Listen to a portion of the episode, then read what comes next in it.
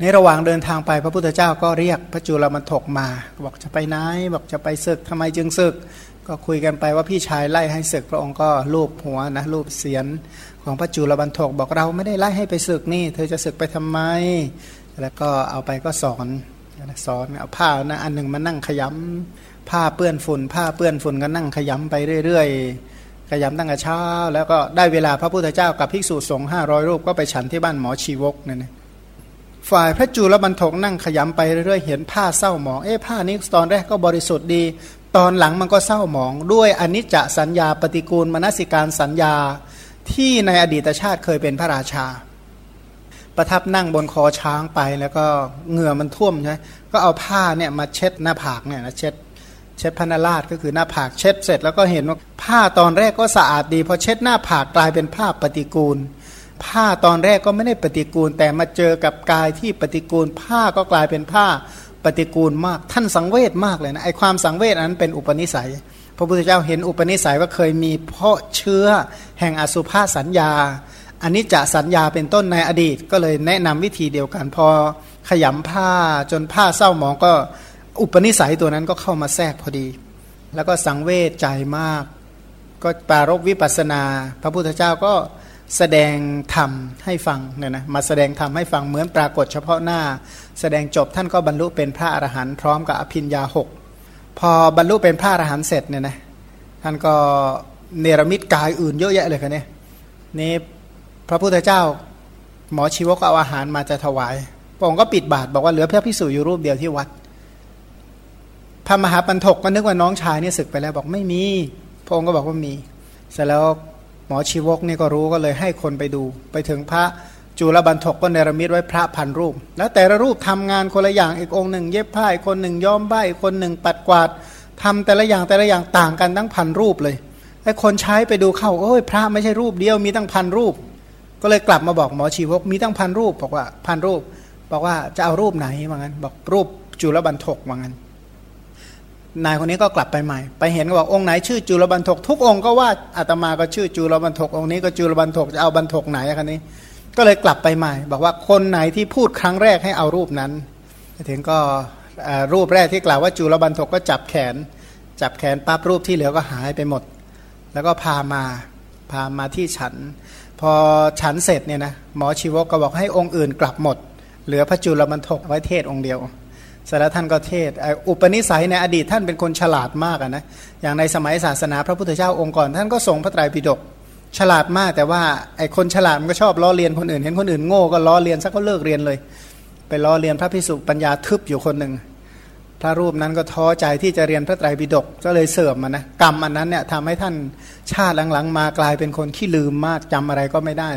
ด้วยกรรมที่ไปล้อเลียนให้เขาจนเลิกศึกษาธรรมะ แล้วก็พอบรรลุเป็นพระอรหันต์ท่านก็เลยเป็นพระอรหันต์ทรงพระไตรปิฎกแสดงธรรมซะยาวเลย อันนี้ก็มโนมยาอิทธิหรือมโนมยิทธิก็สามารถเนรมิตกายได้เป็นพันองค์ ส่วนญาณวิภาราอิทธิเนี่ยนะก็คือคุณวิเศษที่บังเกิดด้วยอนุภาพแห่งอรหัตยานอันพึงได้ด้วยอัตภาพนั้นก่อนหรือหลังเกิดขึ้นในขณะนั้นชื่อว่าญาณวิภาราอิทธิ อย่างเช่น พระภากุละสังกิจจะสัมมเนนก็มีญาณวิภาราอิทธิฤทธิ์เนี่ยนะอย่างเช่นพระสังกิจจะสัมมเนนใช่สังกิจจะสัมมเนนอะมีอยู่ครั้งหนึ่งพระภิกษุประมาณ 30 รูปเนี่ยนะจะไปลาพระพุทธเจ้าไปบำเพ็ญสมณธรรมอยู่ณป่าแห่งหนึ่ง ขณะที่พระเถระเนี่ยนะสารูปจะไปอยู่นั้นก็ไปลาพระพุทธเจ้า พระพุทธเจ้าก็ให้ไปลาพระสารีบุตร พระสารีบุตรก็เลยฝากสัมมาเนนไปด้วยองค์หนึ่ง ให้ไปคอยอุปถักพระทั้งหลาย 30 รูปนั้นก็บอกว่าอย่าเลย มันจะเป็นภาระแก่พวกผม แต่ที่จริงเนี่ยพระ 30 รูปจะเป็นภาระของสัมมาเนนต่างหากนะแต่ว่าแต่พระพิสุก็คิดว่าเอ๊เนี่ยเอาสัมมาเนนอายุเจ็ดขวบไปด้วย มันจะเป็นภาระ แต่ก็ขัดคำสั่งภาษาริบุตรไม่ได้เนี่ยนะจริงภาษาริบุตรรู้ว่าพระพิสุสามสิบรูปที่พระพุทธเจ้าสั่งให้มาลาภาษาริบุตรเนี่ยก็คือภาษาริบุตรจะได้ฝากสัมมาเนนไปด้วยนั่นเอง ให้ไปช่วยสงเคราะห์พระพิสุสามรูปสามสิบรูปนี้ แล้วก็เอาพระสัมมาเนเนี่ยไปด้วย นี้พอไปก็ไปพักอยู่ณป่าแห่งหนึ่ง ก็อยู่บำเพ็ญสมณธรรมไปมีสัมมาเนนคอยอุปถากมีวันหนึ่งก็มีคนกินเดนคนหนึ่งเนี่ยนะมาอยู่มาอยู่ไอมาอยู่ทานอาหารเศษอาหารที่เหลือจากพระบิณฑบาตก็อาศัยทานอาหารเหล่านั้น ทีนี้พอทานอาหารมีอยู่วันหนึ่งก็คิดถึงบ้าน จะกลับบ้าน ก็เลยไปลาพระ พอไปลาพระเนี่ยระหว่างทางไปก็ไปถูกโจรจับได้ ไอ้ชายคนนี้เป็นคนอากตันยูก็เลยบอกว่าบอกโจรนะนะคือโจรเขากำลังหาคนมาบูชายันพอดี ก็เห็นชายคนนี้แหละเหมาะที่จะเอาไปบูชายัน ชายคนนี้มันก็เป็นคนอากตันยูก็เลยคิดบอกโอ้ยบูชาเอาข้าพเจ้า บูชายันเทวดาไม่ชอบหรอกข้าพเจ้ามันคนวันณะต่ำคนชาติต่ำชาติเลวไปเอาพวกวันณะสูงมาสิ บูชายันแล้วเทวดาจะถูกใจกว่างั้น บอกที่ไหนอยู่ที่ไหนก็บอกเนี่ยวัดป่าตรงนี้แหละ ก็เลยชายคนนี้ก็เลยพาไป พาไปก็บอกเอาไปคนเดียว ขอคนเดียวสามสิบรูปก็มานั่งเรียงกันแล้วก็สัมมาเนนองค์ที่หนึ่งบอกจะขอสละให้ทุกองค์เนี่ยบำเพ็ญสมณะทำไปเดี๋ยวผมเนี่ยจะสละอัตภาพไปไปให้โจรนี่เอาไปบูชายัน ก็ไล่ตามลำดับทุกคนก็เสนอตัวไปหมด ในที่สุดสัมมาเนนก็ออกมาว่า เหตุนี้แหละท่านผู้เจริญทั้งหลายที่ภาษารีบทส่งข้าพเจ้ามาสัมมาเนนก็เลยบอกนะพระทั้งหมดบอกไม่ได้ไม่ได้สัมมาเนนเนี่ยเป็นลูกศิษย์ของภาษารีบทให้ส่งให้ไปถูกฆ่าได้ยังไงท่านก็บอกว่านี่แหละที่ภาษารีบทส่งข้าพเจ้ามา ตามพุทธประสงค์ก็เพื่อกิจนี้แหละ เสร็จแล้วก็นำสัมมาเนนเนี่ยไปพอไปถึงก็โจรเขาก็เตรียมจะ บูชายันก็จับนั่ง ท่านก็นั่งเข้าสมาบัติเนี่ยนะโจรก็เตรียมที่จะฟันคอบอกปกตินี่เห็นใครที่จะถูกฟันคอเนี่ยนะหน้าตาตกตื่นไปหมด แต่นี้นั่งหน้าตายิ้มแย้มแจ่มใสผ่องใสตามเดิมไปหมดโจรนี่ก็งงไปแล้วตนถึงกับฟันดาบเพราะว่าพอฟันลงไปเนี่ยดาบก็เรียกว่ามันบิดเหมือนกับใบตาลเขางั้น ก็เลยดัดสมัย ดัดแล้วก็ฟันอีกก็บิดอยู่อย่างนั้น ในที่สุดก็เลย โจรก็นอบน้อมท่านนะนะมีการถามตอบปัญหา สัมมาเนนก็แสดงธรรมให้ฟังสัมฟังก็โจรกลับใจบวช500 บวชเป็นสัมมาเนน500 คน แล้วก็ได้โจรเป็นลูกศิษย์500 ก็เลยเข้าไปหาพระเถระพาไปเฝ้าพระพุทธเจ้า ตอนหลังก็บรรลุเป็นพระอรหันต์กันหมดเลยอันพระสังกิจจะสัมเนนรูปนี้ก็ได้ฤทธิ์จากอะไรจากที่อนุภาพของการบรรลุอริยมรรคนั่นแหละ เรียกว่าญาณวิภาราอิทิเนี่ยนะ ส่วนฤทธิ์อีกอย่างหนึ่งเรียกว่าสมาธิวิภาราอิทิก็เช่น คุณวิเศษที่บังเกิดด้วยอนุภาพแห่งสมถะก่อน หรือสมาธิหลังเนี่ยนะในขณะหรือในขณะนั้นนั่นแหละ ชื่อว่าสมาธิวิภาราอิทิเช่นภาษารีบุตร ก็มีสมาธิวิภาราอิทิมีอยู่ครั้งหนึ่ง พระสารีบุตรกำลังนั่งเข้าพระสมาบัติใช่ไหมท่ามกลางวันเพ็ญเลยนะโกนผมเสร็จใหม่ๆ วันเพ็ญด้วย กลางแจ้งเลยพลานหิน ยักษ์คู่เวรเก่าคนหนึ่งเหาะผ่านมาถือกระบองมาด้วยเห็น เฮ้ยนี่เพื่อนเดี๋ยวฉันจะตีหัวพระเนี่ยเฮ้ยเนี่ยพระสารีบุตรมีฤทธิ์มากมีอนุภาพนะยาอะนะยายังไงก็ยาเถอะห้ามไม่อยู่ก็มันมันคู่เวรเก่านะพยผูกพยาบาทมานานแล้ว ก็เลยฟาดกระบองเนี่ยทุ่มลงไปบนศีรษะ บอกถ้าปกติเนี่ยถ้าช้างเชือกใหญ่ๆเนี่ยล้มฟุบลงเลยหรือเขาลูกย่อมๆเนี่ยมุดจมดินไปเลยแหละแต่ด้วยอนุภาพของสมาธิคือเข้านิโรธสมาบัติของภาษาริบุตร ก็ถูกตีนั่นแหละ ก็ตอนที่ภาษาริบุตรออกจากสมาบัติก็เจ็บสักหน่อยหนึ่งเหมือนยุงกัดเหมือนกันแล้วก็ยักษ์นั้นอะพอตีเสร็จเท่านั้นแหละร่างกายก็ลุกร้อนรนธรณีก็แหวกจมลงในปฐพีเนี่ยนะบอกว่าผู้ที่ถูกธรณีแหวกลงแล้วก็ปฏิสนธิในนรก ก็เช่น พระเทวทัตยักษ์อันนี้ยักษ์ที่ตีภาษาริบุตร แล้วก็นันทมานพเป็นต้นเนี่ยนะพวกนี้ก็ ฤทธิ์นั้นน่ะชื่อว่าสมาธิวิภาราอิทิหรือพระสันชีวะที่เข้านิโรธสมาบัติแล้วไฟไม่ไหม้เนี่ยนะหรืออุตราอุบาสิกา อุตราอุบาสิกานี่ก็มีสมาธิวิภาราอิทิฤทธิ์เหมือนกัน มีอยู่ครั้งหนึ่ง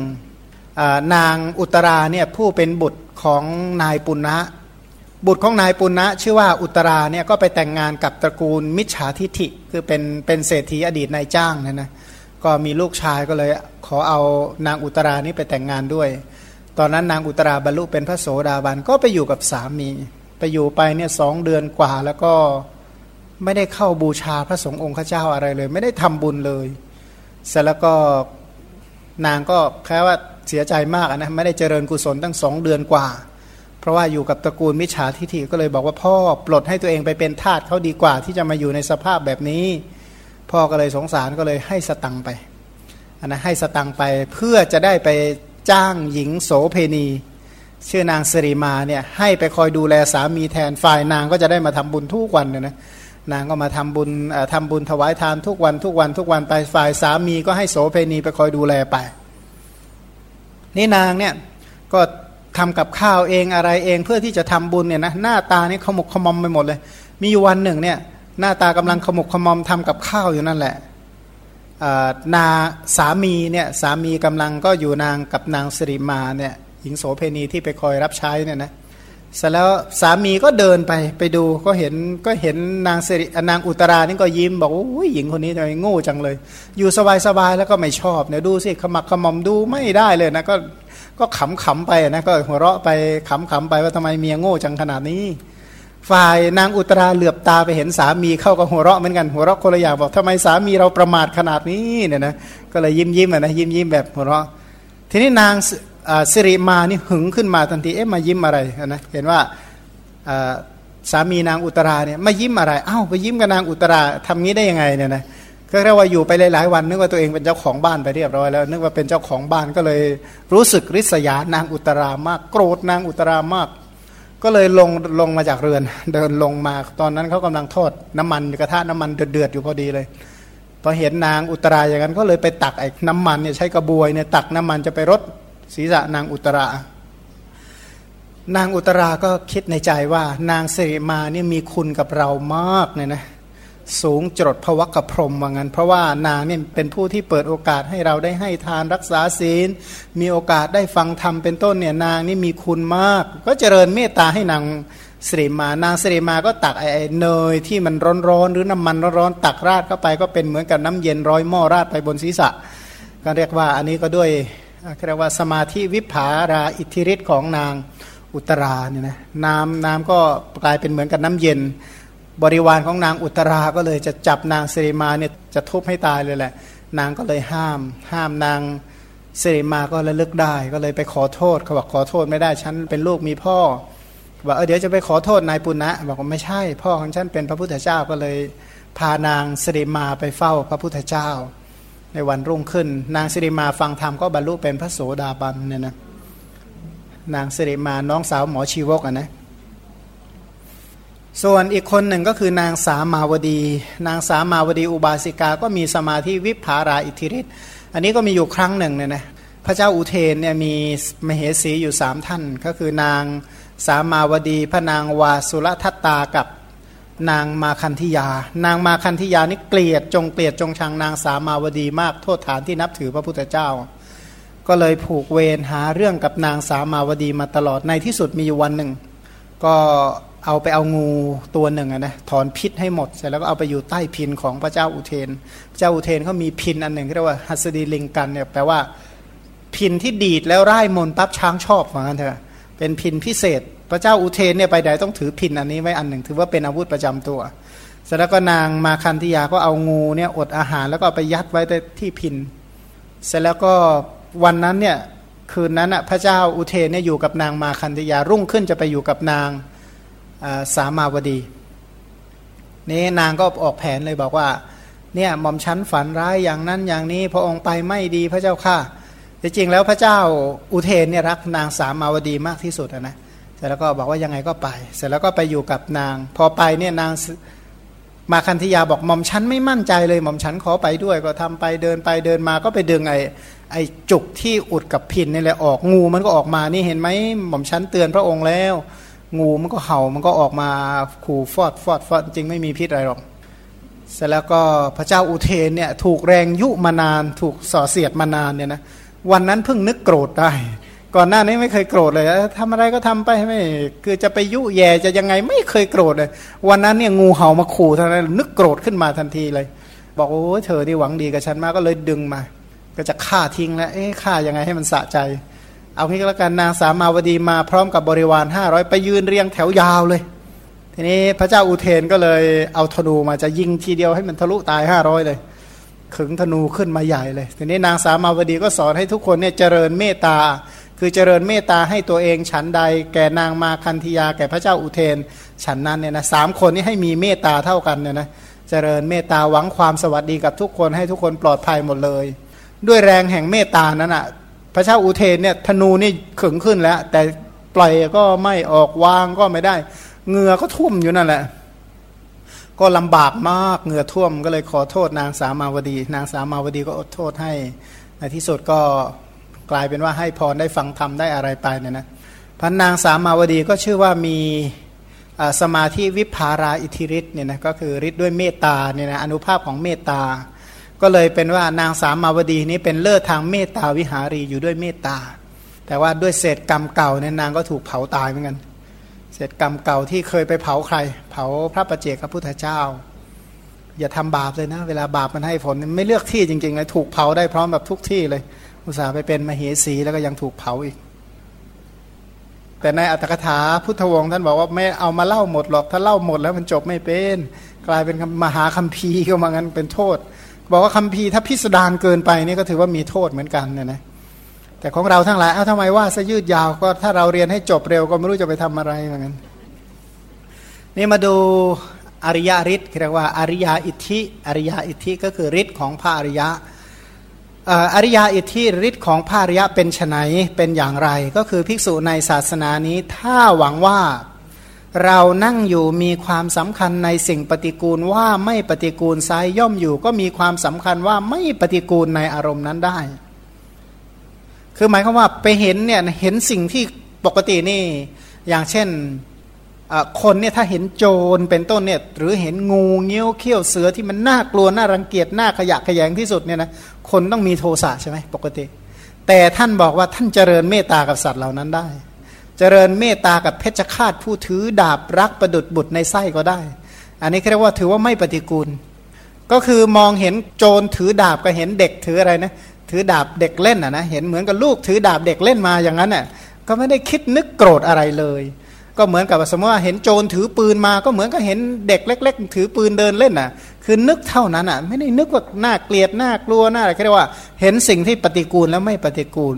อันนี้เรียกว่าอริยฤทธิ์ฤทธิ์ของพระอริยเจ้า หรือเห็นสิ่งที่เขาเรียกว่าสวยที่สุด ท่านบอกว่ามันปฏิกูลมากเลย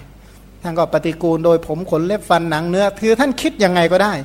อย่างเช่น บอกว่าไม่ปฏิกูลท่านว่าปฏิกูลก็ได้ว่าไม่ปฏิกูลก็ได้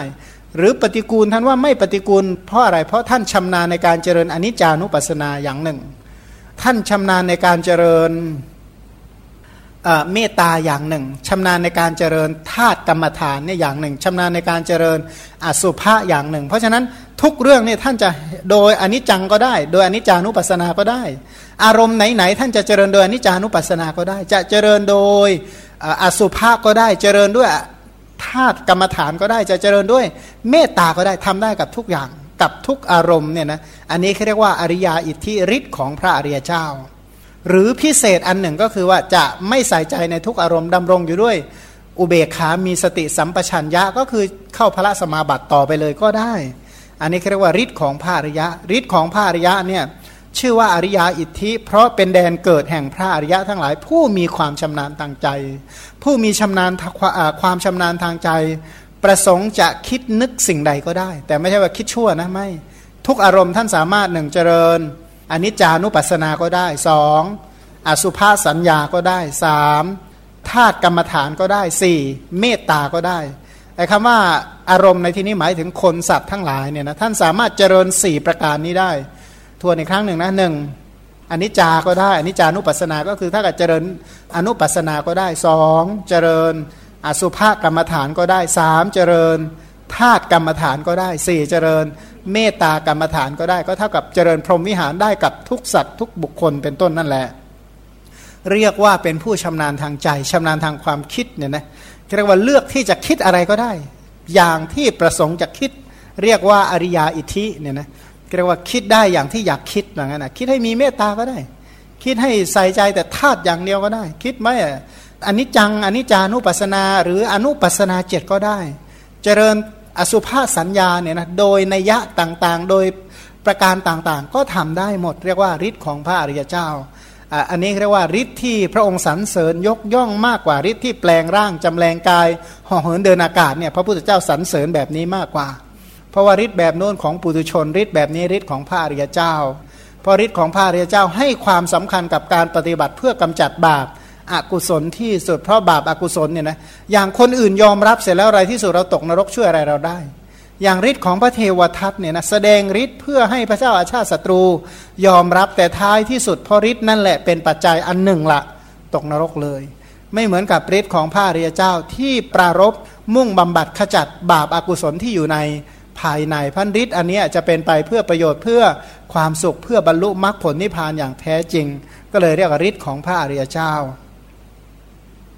ต่อไปกรรมวิปากชาอิทธิฤทธิ์ฤทธิ์ที่เกิดจากกรรมวิบากเรียกว่าเกิดมาจากกรรมนะเพราะกรรมเป็นปัจจัย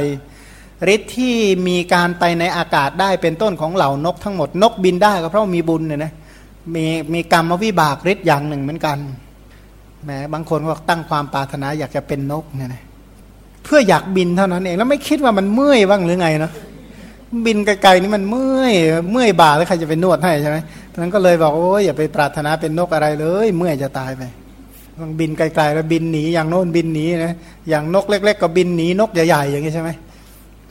เมื่อเมื่อยต้องบินข้ามน้ำบินถลาลมเป็นต้นสบายถ้าฤทธิ์อย่างหนึ่งของเทวดาเนี่ยนะกรรมวิปากชาอิทธิฤทธิ์ก็คือฤทธิ์ของเทวดาทั้งหลายที่ไปในอากาศได้ หรือของมนุษย์ต้นกับมนุษย์ต้นกับที่มาจากพรหมโลกเนี่ยไปไหนด้วยไปโดยอากาศได้ หรือวินิปาติกะสัตว เช่นว่าพวกวินิบาตบางพวกบางเหล่านะ เช่นเปรตบางพวกก็เหาะได้เนี่ยนะเหาะได้ไปไหนมาไหนเหาะได้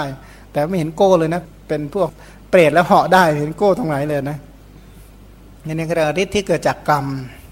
ส่วนปุญญวโตอิทธิฤทธิ์เรียกว่าฤทธิ์ที่เกิดจากบุญเวลาฤทธิ์ของผู้มีบุญ เช่น พระเจ้าจักรพรรดิเสด็จไปทางอากาศ พร้อมทั้งกองทัพสี่เหล่าก็ได้ อันนี้เป็นบุญบุญของพระเจ้าจักรพรรดิทำให้เป็นไปตามอำนาจของจักร หรือภูเขาทองขนาด 80 ศอก บังเกิดแก่เชติละครหบดี อันนี้ก็เป็นเป็นฤทธิ์บุญยฤทธิ์เหมือนกันนะบุญยฤทธิ์ของท่านทำให้ พอท่านเกิดมาปั๊บพอท่านแต่งงานสร้างบ้านเท่านั้นภูเขาทองก็ผุดขึ้นสูง 80 ศอกเนี่ยนะหรือโคสกะเศรษฐี โคสกะเศรษฐีเนี่ยในอดีตเคยเป็นหมาเห่าพระประเจกพระพุทธเจ้าด้วยศรัทธาเออเห่าด้วยศรัทธานะ คอยป้องกันดูแลพระประเจกพระพุทธเจ้า บุญกรรมที่เกิดเป็นสุนัขเห่าพระประเจกด้วยศรัทธา แล้วดูแลพระประเจกกรรมอดีตเนี่ยเคยไปปล่อยลูกลูกตาย มันก็ถูกพยายามฆ่าถูกพ่อเลี้ยงเนี่ยวางแผนฆ่าเจ็ดครั้งก็ไม่ตาย เพราะว่ากรรมที่บุญที่ได้เคยบูชาเฮาพระประเจกพระพุทธเจ้าเอาไว้